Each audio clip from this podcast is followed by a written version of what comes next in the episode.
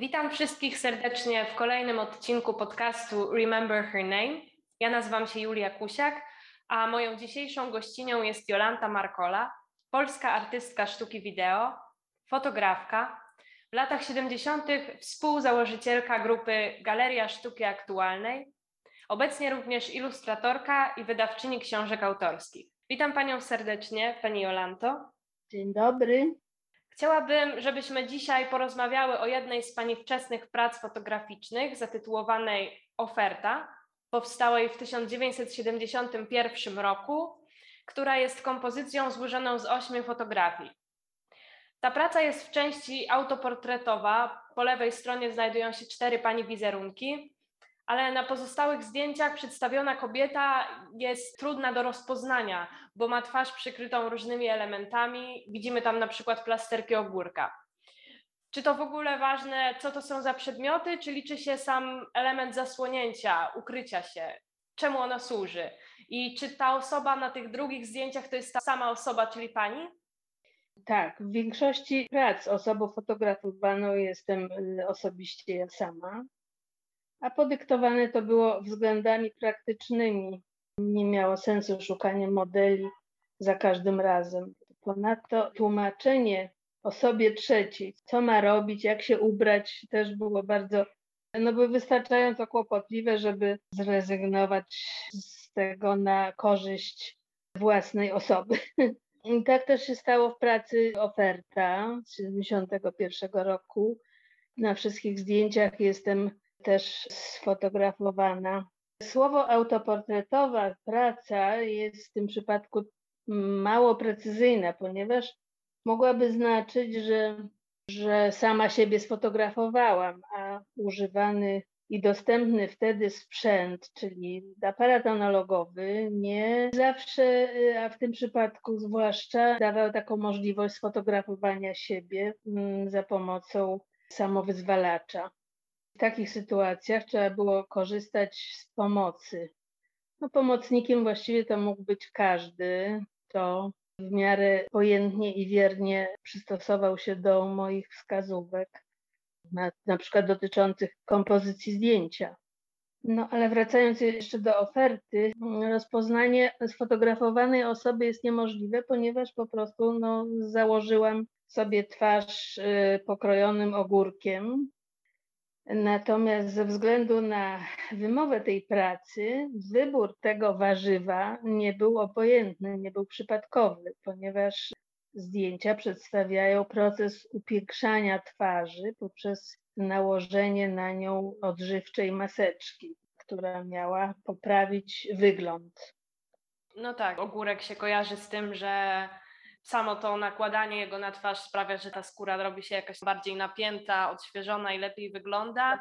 Mówiąc autoportretowa, miałam na myśli też trochę, rozumiem, że przy użyciu tamtego aparatu to nie było możliwe, ale też pani sama była pomysłodawczynią tej pracy i pani sama jest fotografowana, więc w tym sensie chodziło mi też o autoportret. A dlaczego wybrała pani taki tytuł, Oferta? No to też nie jest przypadek, ponieważ dzięki temu tytułowi czytelne jest przesłanie tej pracy, która no jest w, jakiś, w jakimś sensie jest feministyczna i pokazuje, ile wysiłku musi kobieta włożyć, żeby sprostać oczekiwaniom mężczyzny. Bez tych zabiegów zwiększających własną atrakcyjność taka oferta byłaby, właśnie tutaj podkreślam, oferta z małej litery, byłaby bezskuteczna. I może powinnam w tym miejscu jeszcze uściślić, dodać taką informację, że ta oferta skierowana do mężczyzny, że tą ofertą nie jest efekt końcowy tego zabiegu, ale sam zabieg, czyli sytuacja jakoś estetycznie wątpliwa. Ale to taki jest, to możemy sobie porozmawiać w ten sposób, natomiast to, co widzimy, jest no, w sposób oczywisty taki. Jeżeli chodzi o samą ofertę, to sugeruje, że ta maseczka czemuś służy i służy osiągnięciu jakiegoś efektu, więc tym, co ma zaspokoić jakieś oczekiwania, jest ten efekt końcowy. Tak, ale pokazanie tego procesu jest mhm. jednocześnie takim, taką przewrotnością. że właśnie nie proponuję tej urody, tylko proponuję pokazać, jak się to osiąga.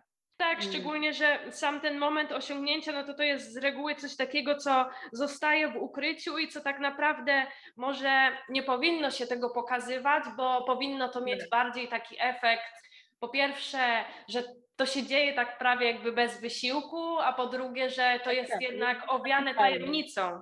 Tak jest, tak, tak. No i w mojej twórczości jeszcze było kilka tak prac podejmujących podobny temat, na przykład Mistyfikacja z siedemdziesiątego szóstego roku, która przedstawia kobietę wykonującą makijaż, mhm. mający ukryć wszelkie niedoskonałości urody, a de facto zmieniający prawdziwy jej obraz na atrakcyjniejszy. I obie omówione prace są krytyką relacji damsko-męskich, które stawiały kobietę w roli jakby luksusowego przedmiotu ułatwiającego mężczyźnie zdobycie tego, co chciał zdobyć. Czyli no, pozycji, władzy, pieniędzy.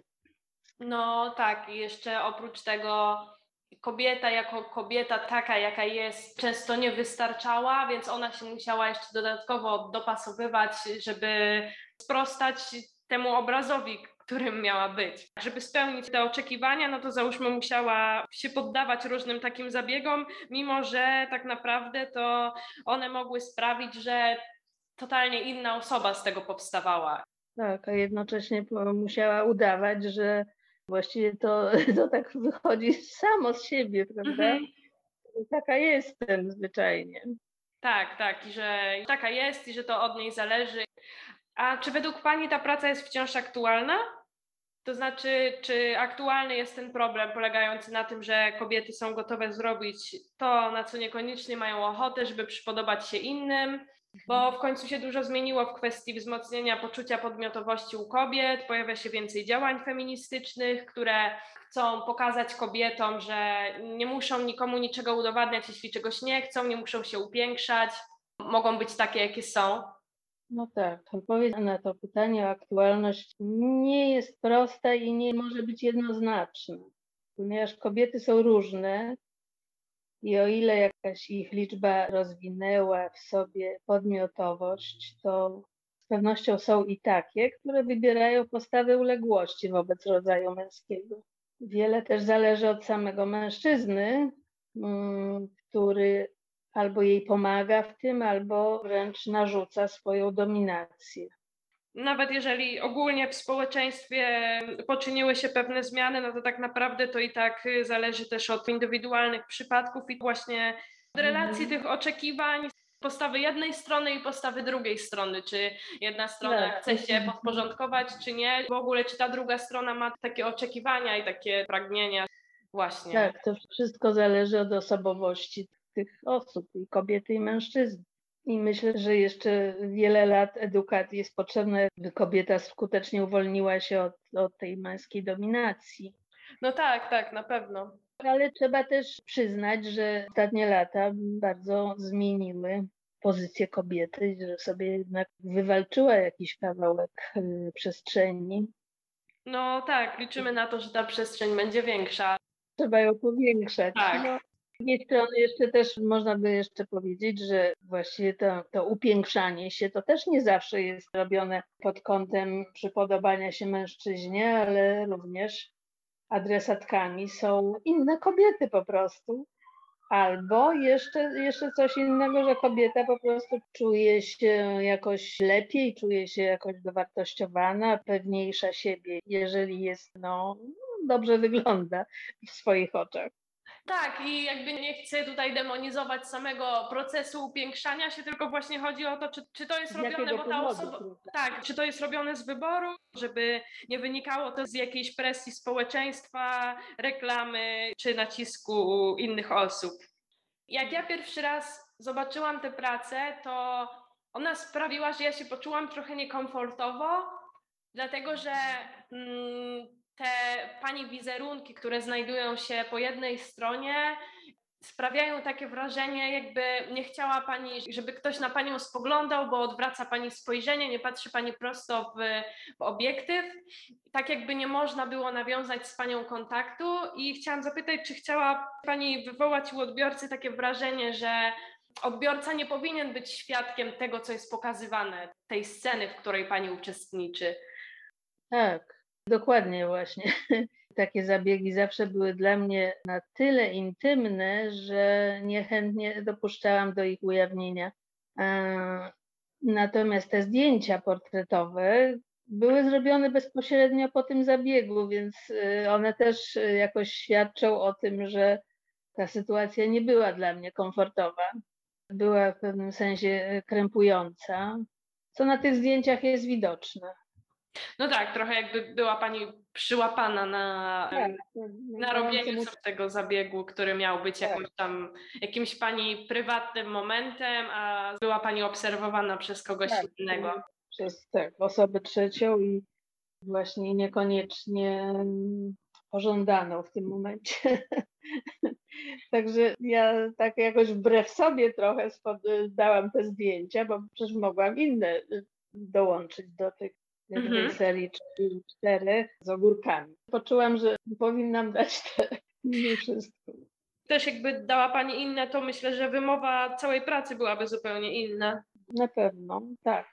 A czy ta praca była gdzieś prezentowana w tym momencie, kiedy ją Pani zrobiła? Bo to było wtedy, kiedy była Pani studentką, bo w tysiąc dziewięćset siedemdziesiątym czwartym roku obroniła Pani dyplom na Państwowej Wyższej Szkole Plastycznej we Wrocławiu, czyli kiedy tworzyła Pani tę pracę, to, to była Pani w trakcie studiów.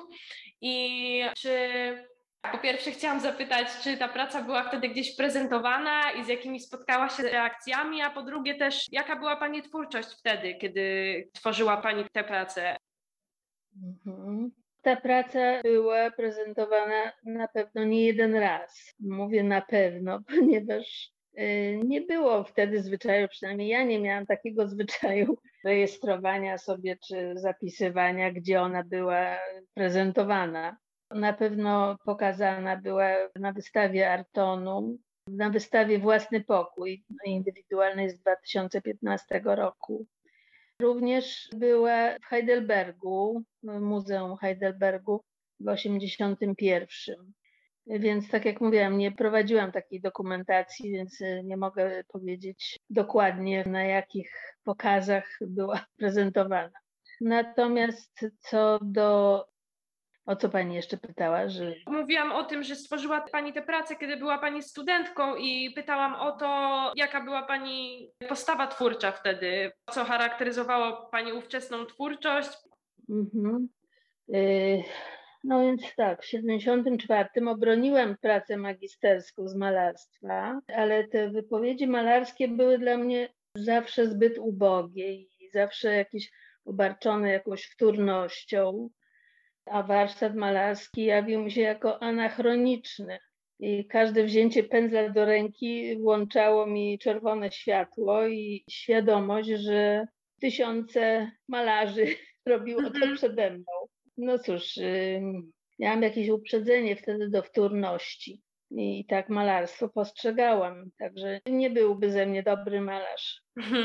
I wtedy się zwróciłam do fotografii, która co prawda też już wiele lat funkcjonowała, ale na innych zasadach. Była to fotografia artystyczna, która prezentowała komponowanie piękna albo pokazywała umiejętności warsztatowe fotografów. Wtedy się mówiło fotografików. Mnie właściwie nie interesowała fotografia artystyczna, a aparatu używałam do przekazu treści, które potem miałyby szansę być interpretowane, rozwijane i przetwarzane przez odbiorcę.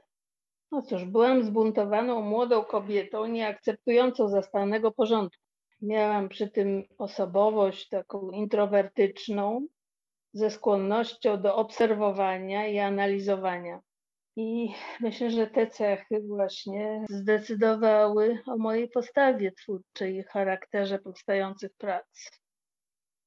Że chciała Pani skomentować to, co pani zaobserwowała. Tak, to było takim wynikiem no, po prostu wewnętrznego życia, wewnętrznych myśli.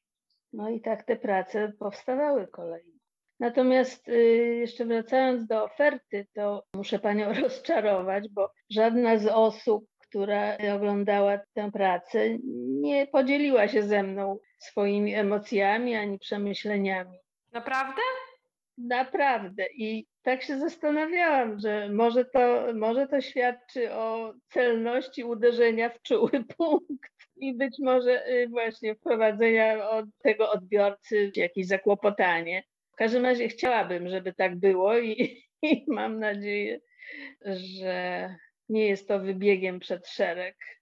Możliwe rzeczywiście, bo to mogło być w zasadzie wprowadzenie w zakłopotanie odbiorcy. Jedną stronę dlatego, że jakby wywiera tę presję, a drugą stronę, że, tak. że to robi.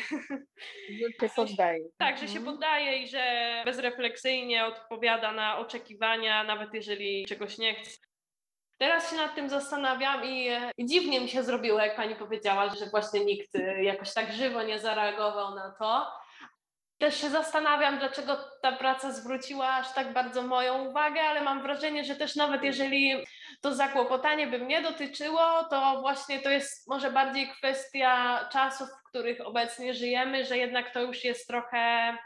Mm, że jesteśmy trochę dalej, jesteśmy trochę bardziej świadomi, świadome różnych takich mechanizmów społecznych. Tak, tak. Ale jednocześnie dobrze jest wiedzieć, co było wcześniej. Tak, tak. To dziękuję pani bardzo za rozmowę o tej pracy i cieszę się, że, że mogłam o nią zapytać i że mogłam wyrazić jakąś reakcję na głos. Ja też dziękuję.